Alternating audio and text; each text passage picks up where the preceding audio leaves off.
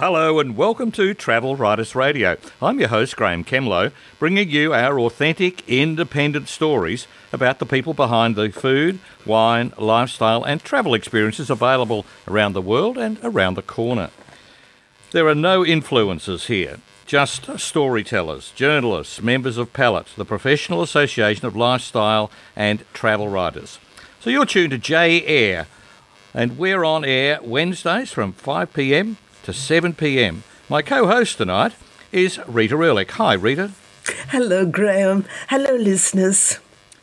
Now, proving yet again that Melbourne loves her football, her gardens, and her Formula One, there's more than three quarters of a million attendees went through the turnstiles last weekend. The city of attendees, as I'll call her, set new records for turning out, as a total 444,631 gathered for the four day Formula One Australian Grand Prix at Albert Park. The Australian Grand Prix Corporation, the AGPC, reported this had broken the record crowd of 419,000 set last year after the event was effectively halted for the previous two years due to COVID 19. While rain had threatened practice days, my two visits to the city, unrelated to the F1 round, found roads busy and public transport in high demand. City streets carried a lot of traffic, not unlike an F1 start. You had to negotiate your way along the footpath. Restaurants were very busy, and pop up F1 souvenir shop at Crown Tower was selling hats, shirts, and other official merchandise. Sunday dawned a beautiful day here in Melbourne, and that particular day, the Grand Prix drew its own record crowd of 128,294 to the Lakeside Racetrack. There was a party atmosphere and familiar celebrity faces, including our Kylie Minogue, wandered around in the pits as tension built. Meanwhile, in the corporate boxes, where some had paid almost $5,000 for a four day VIP corporate hospitality experience, the champagne was flowing. Melbourne was also busy attending AFL, the matches over the four days garnered more than 220,480 fans. They attended either the MCG or Marvel Stadium here in Melbourne.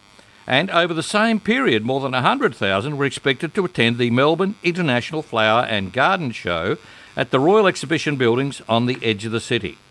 Melbourne's hosted Formula One since 1996 and secured the extra two years hosting so it'll be here until 2037. Bring on the attendees, Rita. I don't think anyone has been home at all over the last week. No, I think you're right.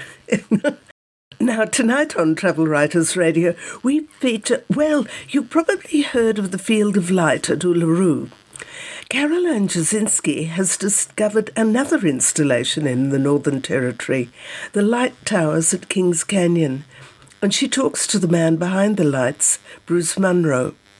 Helen Hayes reports in from Montana, USA, where she's been on one of the largest privately owned ski fields in the country, Big Sky. Not only is it huge, but it boasts triple diamond black runs.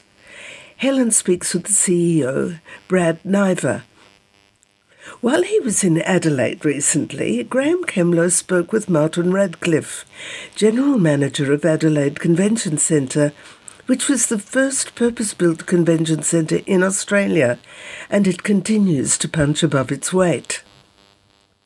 One of our foundation members on the show, Veronica Matheson, has just returned from a month travelling in Japan. She decided to travel around by bullet train, which sounds like a fantastic way to go because it avoids airport security, x ray machines, and most importantly, general grumpiness. And she was dining in style on a bento box at 300 kilometres an hour. I'd love to do that, Rita. That's something on my list. So let, it, let it be said.